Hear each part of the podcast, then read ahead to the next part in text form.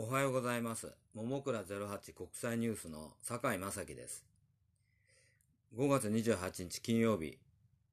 今日はちょっとインドネシアのジャカルタグローブ。まあ、2020年2月15日ですから、もうちょっと多少古いんですが、去年の2月15日のジャカルタグローブの情報をもとにちょっとお話ししてみたいと思います。まあ、インドネシアはイスラム教の国なんですが、だほとんどのイスラム教徒は穏健で、まあ、そのテロをやるような人じゃないんですが、やっぱ一部にはやっぱ過激派みたいなの人が、まあ、存在するわけです。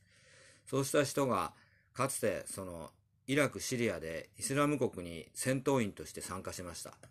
で、インドネシア政府は、こうしたインドネシア人がインドネシアに戻ってくることを拒否しています。それはなぜかといえば、まあ当然ですが、戻ってきて本国でテロをやられたらたまらないっていうのがあるからです。で、このシリア、イラクで戦闘員として戦ったインドネシア人について、インドネシア政府は、やはりそのアメリカの CIA、中央情報局から情報を得ていたっていうことです。やっぱりアメリカは世界最強のっていうか、最大、まあ、最優秀っていうか、の情報機関を持ってるわけです。で、その CIA の情報によると、846人のインドネシア人、イスラム国戦闘員をの情報をインドネシア政府に提供したってことです。846人。で、インドネシアは国内に治安機関があるわけです。まあ、警察、軍、まあ、その他情報機関があって、そこの情報と、まあ、インドネシア国内で掴んでる情報と照合してみて、157人が、まあ、二重の名前を持っていたってことが確認できたそうです。だから実際 CIA が提供した846人から157人を引くと、実際は689人の情報をインドネシア政府は CIA からもらった情報で確認したってことらしいです。このあのインドネシアのイスラム国戦闘員について。で100%間違いないって太鼓判を押せる数は288人だったそうです。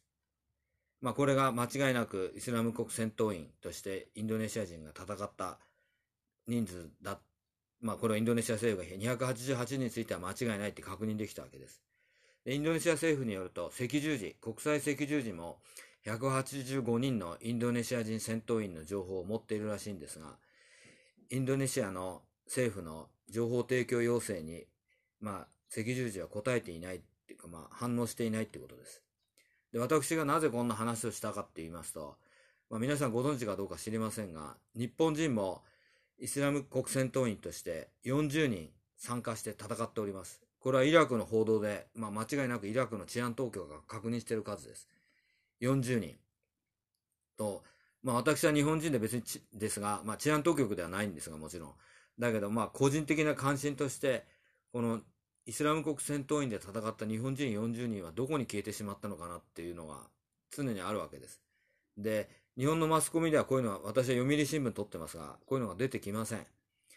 と、まあインドネシアのこのジャカルタグローブの情報などをもとに推測すると、まあやはり日本人戦闘員の情報についても CIA はある程度握ってるんじゃないかと思われます。そうした情報が日本の公安調査庁、あるいは警視庁外事課、あるいは一部自衛隊も含む、まあ内閣情報調査局、いろいろなところのどっかのチャンネルで日本側に伝えられていると思われます。で、日本人戦闘員がどこにいるか、まあこれ、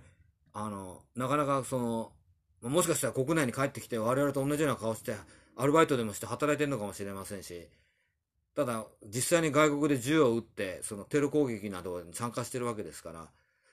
まあ、場合によったら日本人であろうとも、そのテロをやる可能性っていうのは否定できないわけです。おそらく日本の治安当局、まあ、警察、もちろん、まあ、公安調査庁もそうですが、こうした日本人戦闘員の行方については、